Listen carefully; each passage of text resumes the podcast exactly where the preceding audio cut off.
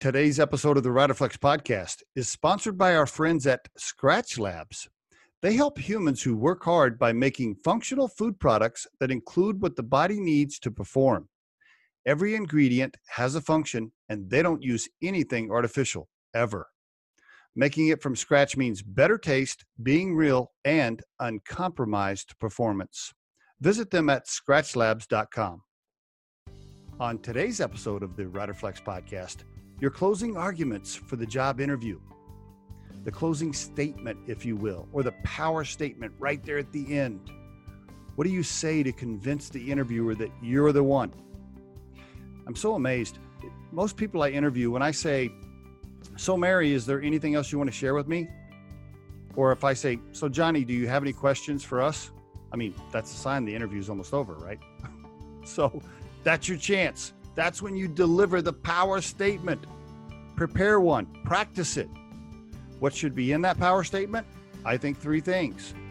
Number one, highlight any major accomplishment that ties to the job you're interviewing for. Even if you talked about that accomplishment earlier in the interview, highlight it one more time. For example, if you're interviewing for a VP of sales, tell them one more time. You took sales from 1 million to 10 million. Just highlight it one more time at the end.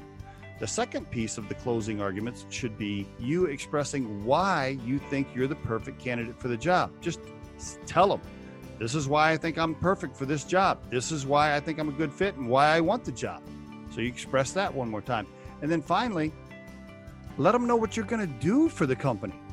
What are you going to do for the interviewer and the company? How are you going to help them? That's what they really want to know. Like, what are you going to do for them? They do want to know, you know, all these things that you accomplished in your past, sure. But really, what they want to know is what are you going to do for them now, moving forward?